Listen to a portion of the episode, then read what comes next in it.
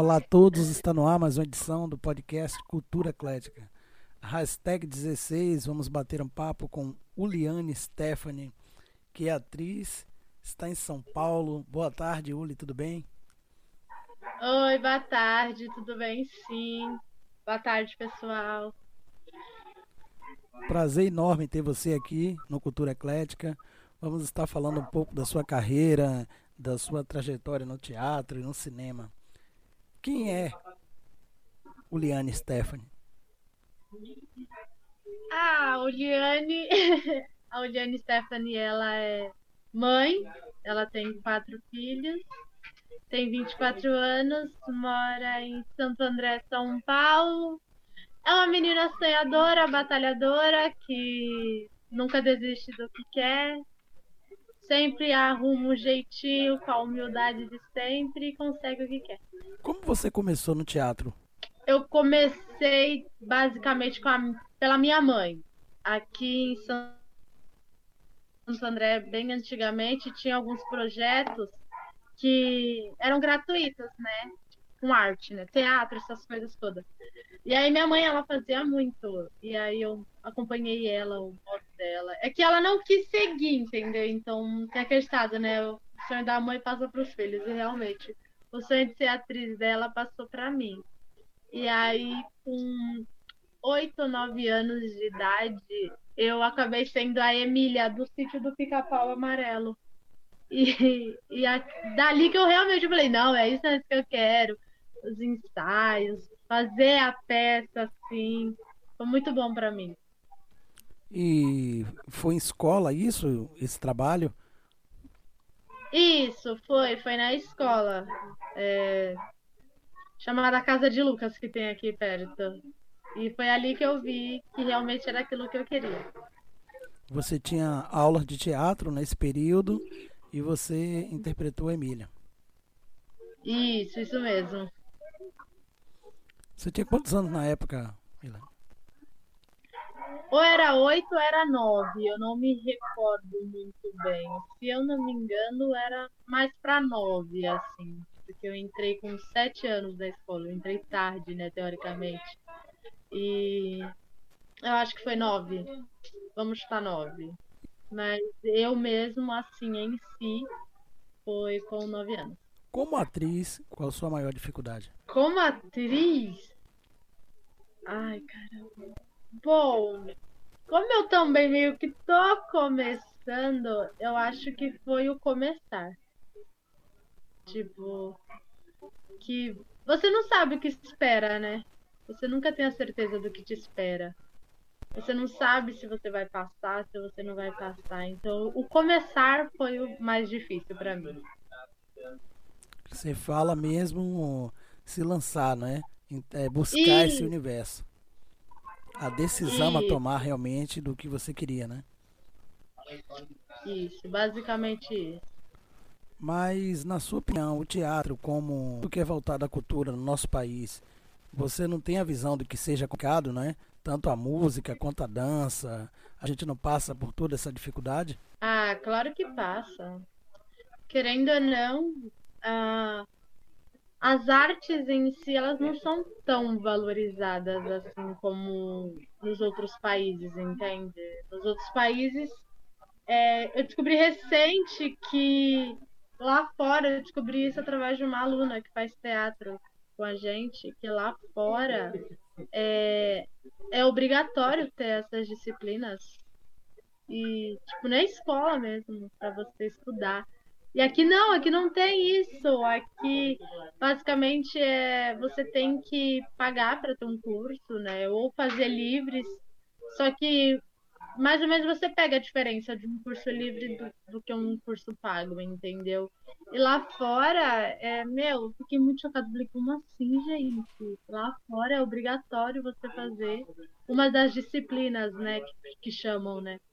Ela é disciplina, não é matéria que eles chamam. Então, nossa, eu. Sabe, eu percebo a diferença, né? E outra, é.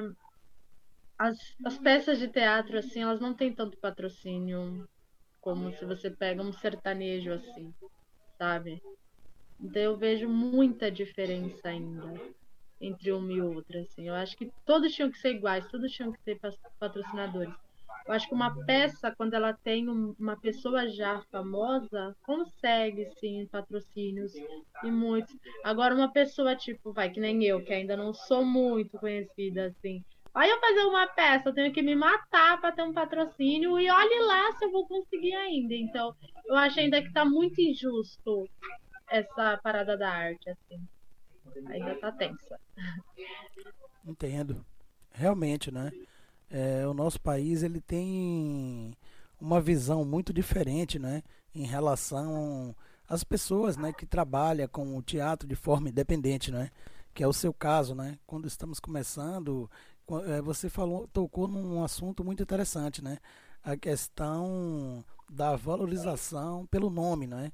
Se você é um grande artista, um grande ator e você está envolvido em um filme ou um espetáculo, realmente você vai conseguir patrocínio, né? Pelo nome, né? E nós que somos independentes, quando estamos envolvidos em qualquer processo criativo, temos que batalhar e ralar muito, né? Para conseguir sequer o espaço, né? Quanto mais o patrocínio. Realmente a cultura é muito complicada no nosso país. E estamos vivendo, né? Um momento muito delicado com a pandemia. A cultura foi afetada nesses dois anos, né? Então tem muita produção ainda parada, a cultura foi atingida de um momento muito delicado mesmo e vem enfrentando todas essas dificuldades, né? Em questão de edital, em questão de patrocínio. Como você se manteve nesse período? Eu falo que eu meio que não fui tão afetada assim, porque no meio da pandemia eu acabei gravando um filme, acabei gravando um curta, é, mas graças a Deus, assim, na minha parte não foi tão afetada. Tanto que eu vou gravar outro filme, que a gente vai até falar dele daqui a pouco também. Mas eu, em relações assim a projetos grandes, eu tinha também projeto de fazer figurações, né, voltar, quer dizer, a fazer figurações em novelas, que eu já faço também. Mas aí lascou por causa da pandemia, né? Tá voltando agora, mas eu, vi, eu fiquei muito afetada em relação a essa parte. Assim, que eu tava fazendo, já tinha uns projetos da voltar a fazer figuração de novela. E aí como parou, me afetou mais ou menos desse lado, assim. Mas eu fui recentemente também ver uma peça e, meu, tipo assim, metade do que falaram que a peça é muito boa. Realmente, é maravilhosa a peça. E metade dos bancos estava vazio assim ainda. Então, meio que afetou também esse lado para algumas pessoas, né? E é uma peça, é, de novo, sem patrocínio. As pessoas estão lá ralando para conseguir. Elas estão há seis anos no ar, sem nenhum patrocínio, só com a venda dos ingressos, assim. E é uma peça maravilhosa, mas como eu falei, né? Não tem nome, então não tem patrocínio. Complicado, né? E você que atualmente está envolvida no filme Duas Meninas, né? Que é dirigido por Malu Castilho. Eu queria que você falasse um pouco como você conheceu a Malu. Conheci a Malu através do Facebook é, como tentar resumir aqui, né? Eu estava tentando de várias maneiras me lançar pela carreira de atriz, porque eu já estava quase desistindo, porque eu tentei durante muitos anos, não conseguia nada, e mais nunca desisti. Aí a Malu colocou lá no Facebook, também estava começando a se lançar como né, como uma produtora tal. Não, produtora não. Eu esqueci o nome. Mas ela tava se lançando, né? Como diretora? E aí e, e, isso, isso, como diretora, não produtora, isso, como diretora. E ela precisava de alguns personagens e tal. E aí eu falei, meu, é a minha chance. e aí eu mandei pra ela, né? Eu falei, oi, disponível, tal, essas coisas. Aí ela foi e me mandou no WhatsApp um texto né? Que seria uma das falas do, do filme que ela ia dirigir. E aí eu mandei para ela, né, de novo a gravação e ela demorou a responder, porque eu acho que provavelmente ela tava olhando, né, pessoa por pessoa. Aí eu falei assim, ai, ih, eu acho que eu não passei. Ih, lascou, não passei. Eu comecei a pensar assim, né, porque ela demorou muito, assim.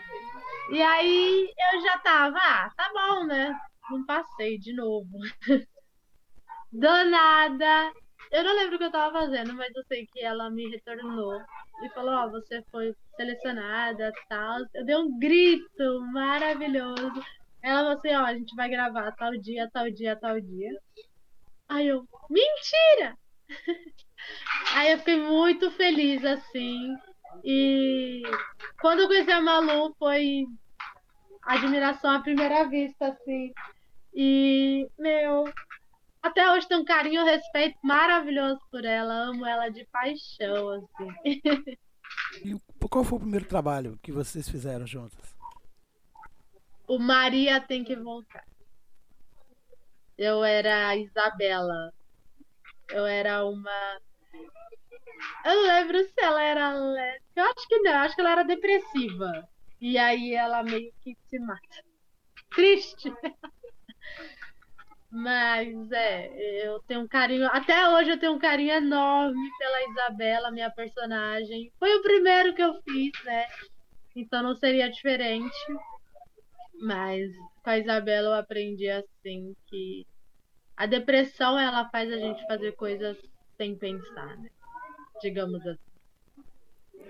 Gostaria que você falasse um pouco do trabalho, né? Desse personagem que você vai fazer no filme Duas Meninas. Ah, eu vou ser a Fernanda, uma adolescente de 17 anos, que ela não se conforma com a morte da mãe. E que o pai também tá com uma novinha, acho que uns 7 anos, 6 anos, assim, mais ou menos, de diferença da, da Fernanda.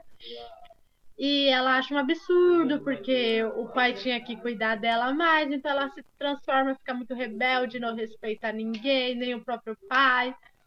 E aí ela sofre um acidente e a prima vem do interior, já que o pai vai viajar com a madrasta, né? A prima vem e cuida dela. E acontece coisas assim, meio misteriosas com ela, digamos assim. É, quando começa a, a, as gravações desse filme? Vocês já estão trabalhando nos ensaios? Como é que tá isso? É... De novo, eu não lembro a data. Eu acho que é dia 21, 22. Eu acho que é isso. Vocês, 21, é, que começam 22, as gravações ou os ensaios? É. As gravações. Mas vocês já chegaram a, a fazer o trabalho de ter? Como está acontecendo isso Não. nesse período aí? Então, por conta da pandemia e as agendas do pessoal, não a gente vai ter que pensar, a gente está fazendo e as gravações vai ser ah, vai ser tudo no dia, assim. Vai ser trabalhoso, hein? Por conta da pandemia, vai. vocês não estão podendo estar no set da locação, né, para as filmagens. Estão tendo que se reinventar. Vai ser muito trabalhoso gravar dessa forma, hein? Nem fala. Vai ser. Eu até tava pensando nisso, né? Da, de ensaio aí, tipo assim. O pessoal, ah, tal dia eu tô ocupada, tal dia eu tô ocupada. E tô vendo que não vai ter ensaio, não. Vai ter que ser tudo na raça mesmo. Fico muito feliz, não é? Que você está fazendo parte da Malu, né, Castilho Produções. É, Malu realmente é uma pessoa muito dedicada, não é? Ao que ela faz, ela é gosta muito da, da, dessa linguagem do cinema, do teatro também, de estar tá dirigindo, atuando. É uma pessoa muito dedicada ao seu trabalho, né? E quem te inspira, né? Quais são as suas influências nessa linguagem? Ah, tem duas pessoas que eu sou muito apaixonada, que infelizmente não estão entre nós, né? Que era o Paulo Goulart e a Anissete Bruno, assim. Meu sonho era fazer uma novela com a Anissete Bruno. Nossa, eu fiquei muito mal quando o Paulo morreu, era ainda tava passando pra fase da adolescência, assim. Mas eu lembro que eu liguei no Sônia Abrão e eu não gosto de programas assim. Mas eu liguei na Sônia Abrão e eu fiquei assistindo a tarde a show todinho, porque ela tava fazendo uma cobertura com a morte do Paulo Goulart. Quando a Anissete morreu, eu chorei. Eu falei, não, não acredito, como assim? Ela, ela não, ela não podia morrer. Todo mundo podia morrer, menos a Anissete. Então, pra mim, eu fiquei muito mal, assim. Eu me inspirava muito neles.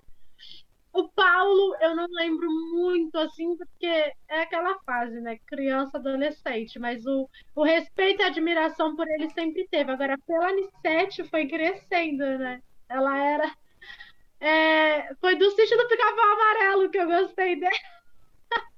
Porque como eu fazia a Emília, então eu assisti muito o sítio do Pica-Pau Amarelo. E foi daí, dali sete o carinho por ela foi pela Tia Beda. Então, foi dali, né? E aí foi só crescendo. E aí quando ela morreu, eu fiquei muito mal. Eu lembro que foi bem num, uns dias antes de começar a minha aula de teatro, assim. E eu fiquei muito mal, muito mal quando ela morreu. Eu falei, pronto, um dos meus sonhos já era, né? Porque com o Paulo realmente não daria, né? Porque até que naquela época eu também nem tinha condições de chegar onde eu tô chegando ainda. Agora a Canissete, que era o meu sonho mesmo. Infelizmente, não vou poder realizar. É, você tem vontade de, de fazer novelas? Ah, eu tenho. O meu sonho em si é nem fazer muito cinema, é fazer mais novela. O meu sonho é fazer alguma novela. Não ligo qual, era, é só fazer uma novela. Como você vê é, a questão da visibilidade hoje em relação ao cinema, as novelas e ao teatro, você, na sua opinião, não é a mesma por conta de você estar tá numa novela, num, horário nobre mesmo, e, você está uhum. ali com milhares de pessoas te assistindo? Como é que você vê isso? Eu acho que mudou muito, muita coisa, por conta de um fator: os streamers. Hoje, acho que de 100 pessoas, 75 é, não assiste mais novela, mas assiste Netflix, Amazon, uh, Globoplay. Então, tipo, os streamers estão fazendo hoje muita diferença assim na vida da pessoa. Tem, eu não lembro qual, é, acho que é Bom Dia Verônica, alguma coisa assim, é que eu não tenho.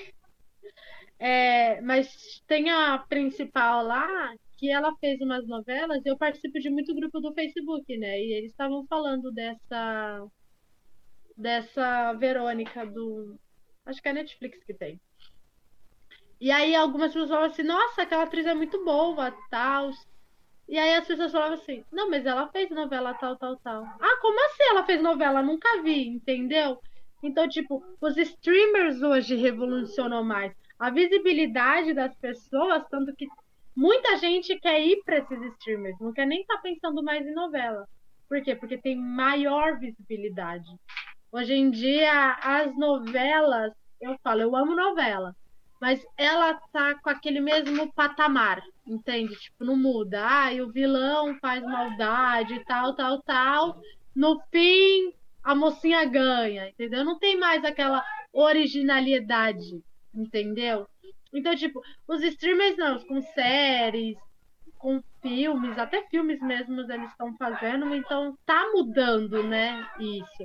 Então o pessoal, ele gosta de se originalizar, que nem tem uma emissora que eu tenho um carinho enorme por ela, que tipo, é o mesmo caminho, e aí, quando eles fizeram uma coisa nova, deu muita audiência. Por quê? Porque, querendo ou não, o pessoal já estava cansando daquilo, entendeu? Tá tendo audiência hoje com a novela que eles colocaram no ar, que eles estão fazendo? Tá tendo. Mas, querendo ou não, fica repetitivo, entendeu? Mas é o meu sonho ainda fazer novela. Eu quero. essa pergunta né, que eu fiz para você, é, na verdade eu ia fazer outra, mas você acabou respondendo né, de forma brilhante.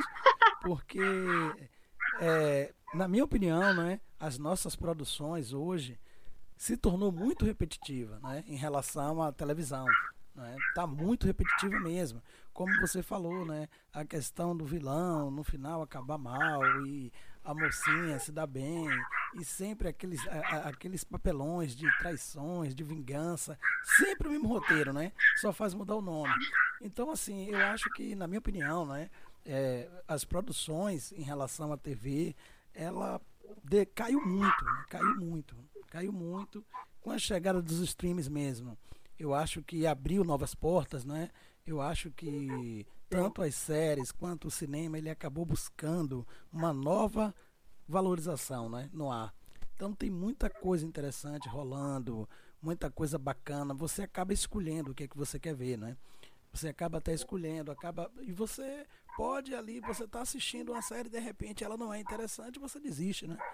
Ela não é aquilo que você buscou, você acaba buscando outros meios.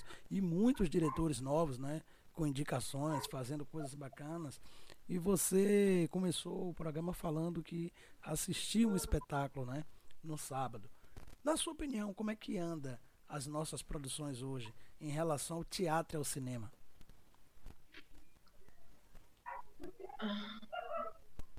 Acho que mudou muita coisa, assim. O espetáculo que eu fui ver é de uma transex. E antigamente, se você fizesse uma transex, você era julgado, mesmo que você não fosse, mas você era julgado, assim. É, e hoje, vendo, assim, que o papel, ele tá mudando, né? Tá revolucionando eu costumo falar que nem quem faz essa transex é um professor meu. E quando eu vi ele fazendo, eu falei, gente, como assim? É o meu professor mesmo, sabe? Então, para mim foi uma uma surpresa, uma vasta surpresa ver ele assim de fazendo esse papel, porque é, antigamente era realmente era uma transex que tinha que fazer, né? Senão era julgado. Não, por que, você tá fazendo esse papel? Mas você nem é. Entendeu? Então, hoje, uma pessoa comum, né? Modo de falar, fazendo. Então, para mim, é, é um avanço. Mas ainda sofre muito preconceito, assim, ainda. É... Então, essa peça que você assistiu, você poderia dizer o nome dela? Ela, ela A fala... banheira. Ela, como é o nome? A banheira. A banheira ela conta a, a história de, de um transex. Ela conta. Gente, a história é muito da hora. Fala ela um pouco conta a história de...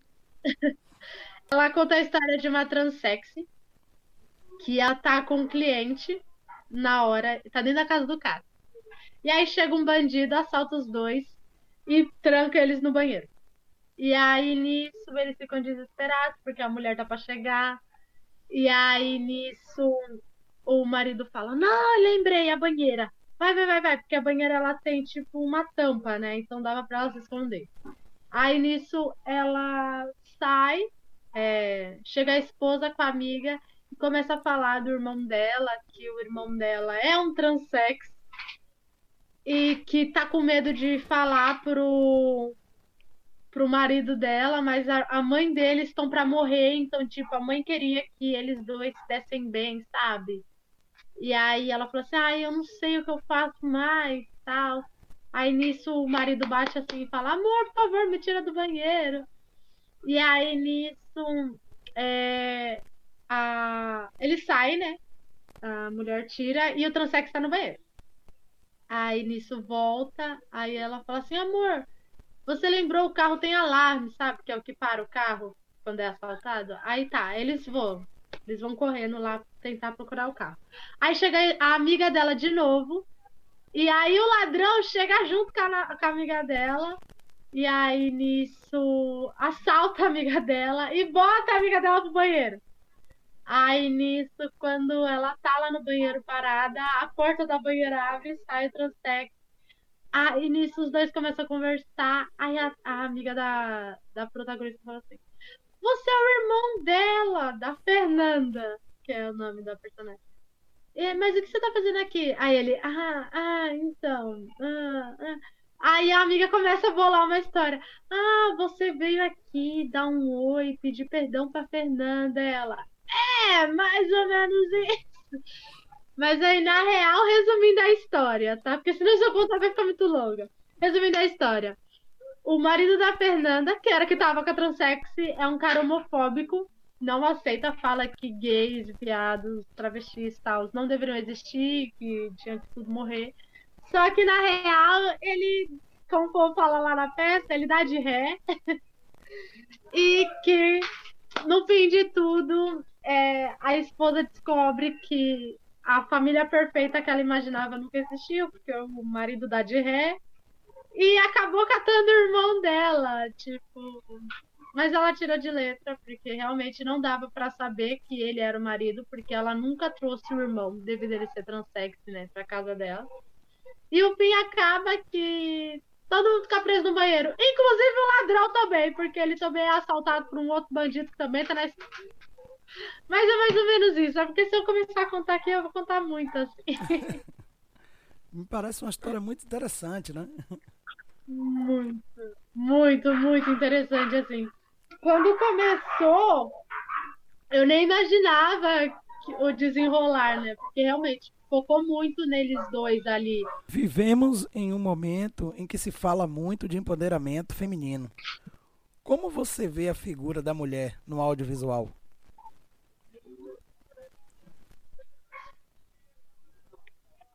Audiovisual.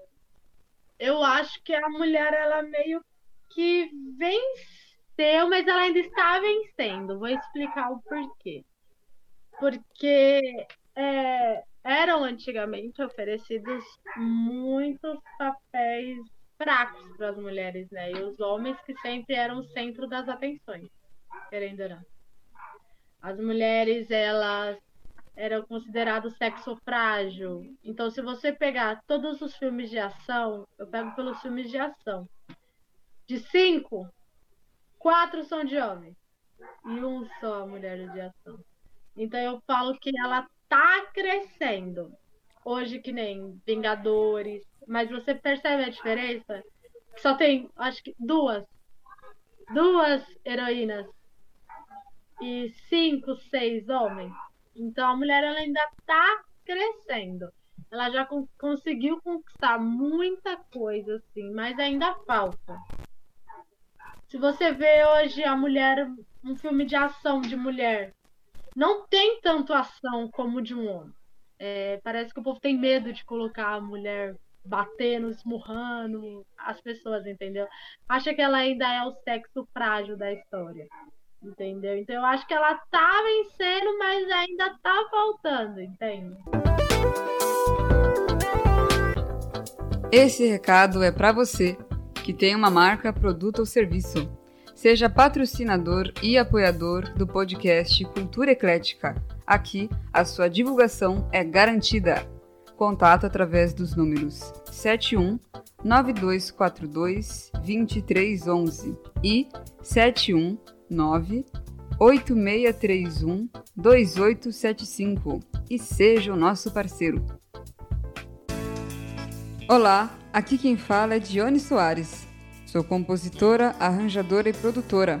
Trabalho com jingles, trilhas sonoras para podcast, cinema, vídeos e TV.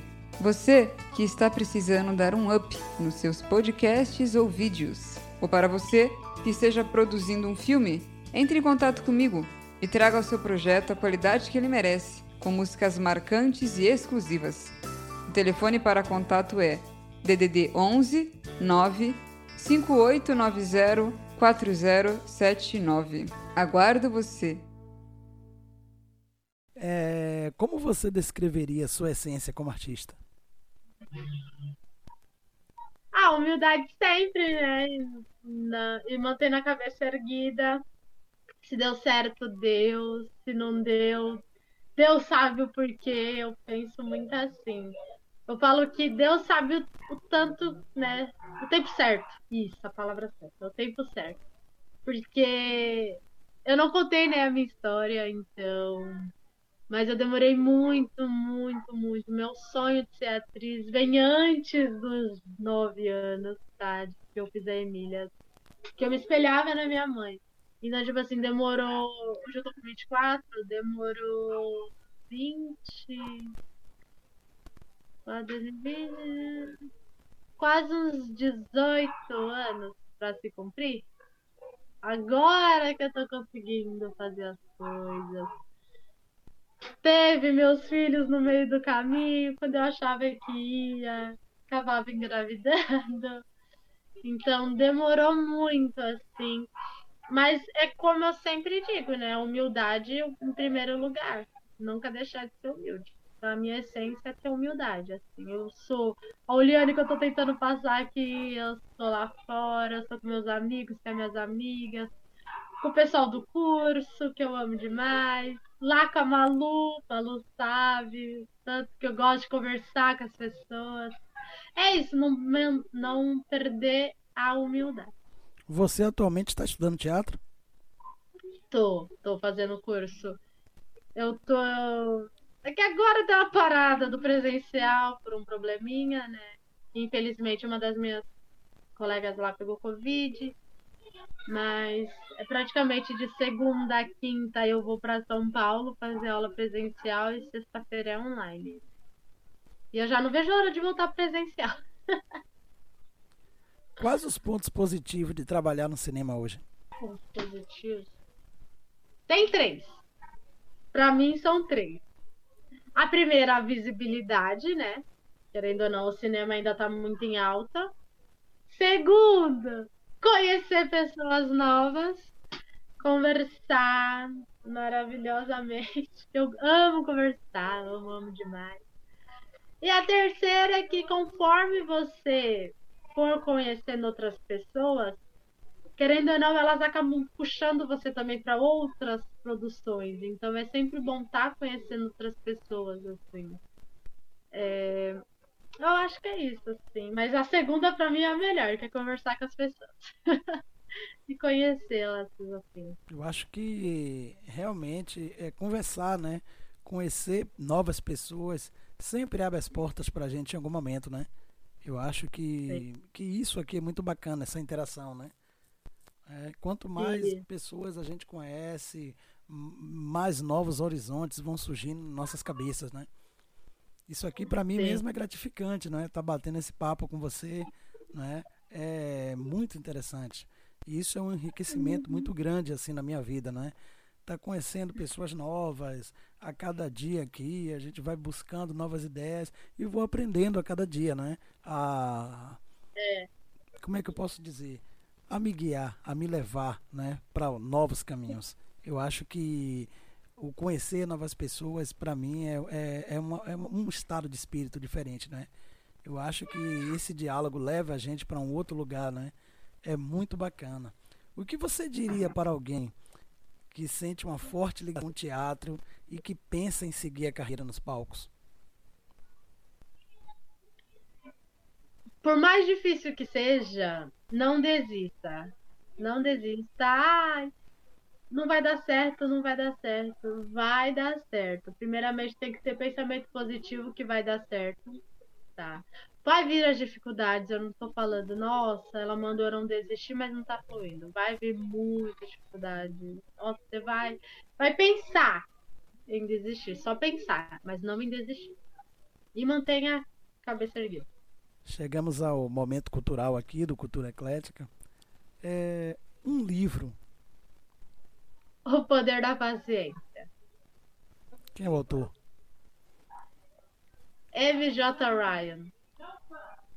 Um disco. Eu amo rap, né? Então, todo disco de rap assim eu gosto, mas o principal que eu curto é Nada como o dia após o outro do Racionais. Esse disco é histórico. Hein? Muito bacana esse disco. Um filme.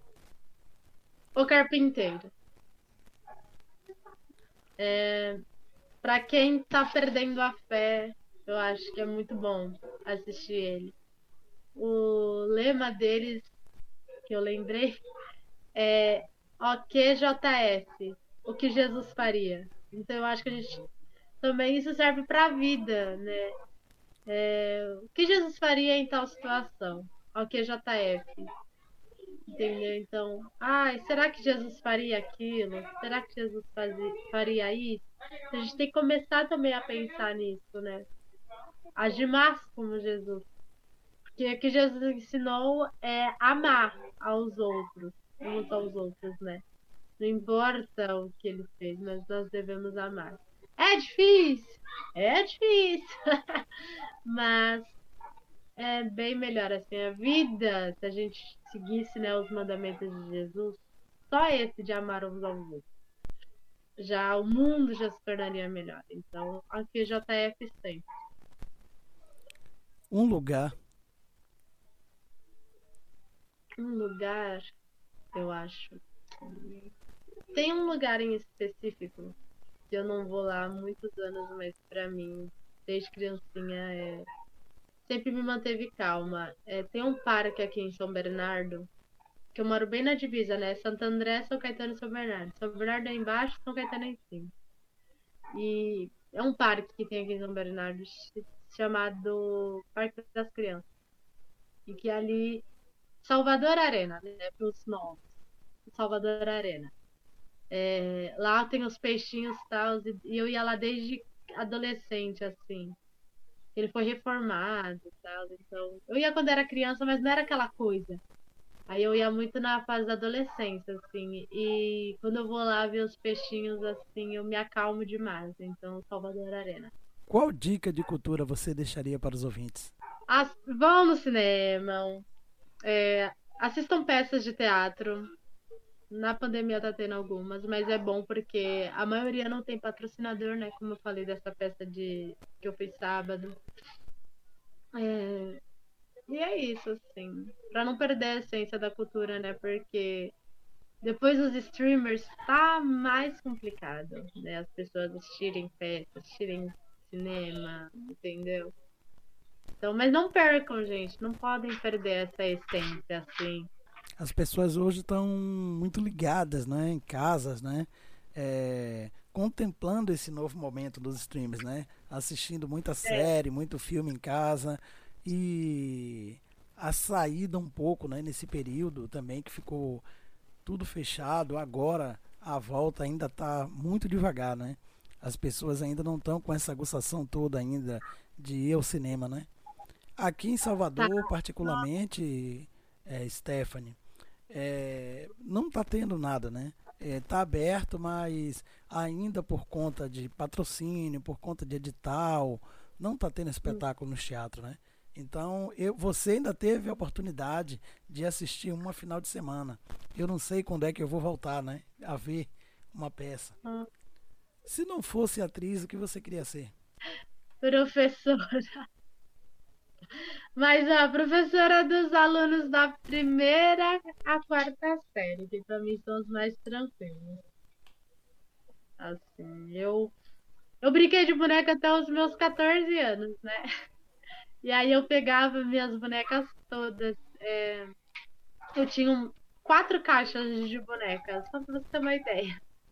E aí eu pegava as bonecas assim e brincava com elas, ensinava elas. Então, é, tem essa paixão minha, assim, eu tenho, tenho muita paciência em relação a, a ensinar tal. Tanto que no curso de teatro, praticamente eu sou a, a única, né, que já meio que já atua na área, né? Mesmo que ainda não tenha o bendito do DRT, mas graças a Deus eu tô conseguindo fazer as coisas assim mesmo, que isso vai me ajudar a tirá-lo. Amém.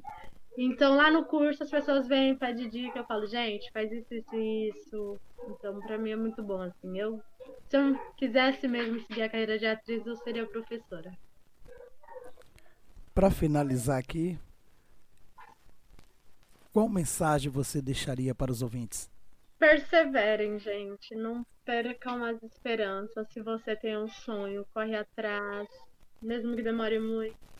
Mas o prazer de vê-lo realizado é muito gostoso, assim. Mesmo que tenha trocentas pedras no caminho, não percam a esperança.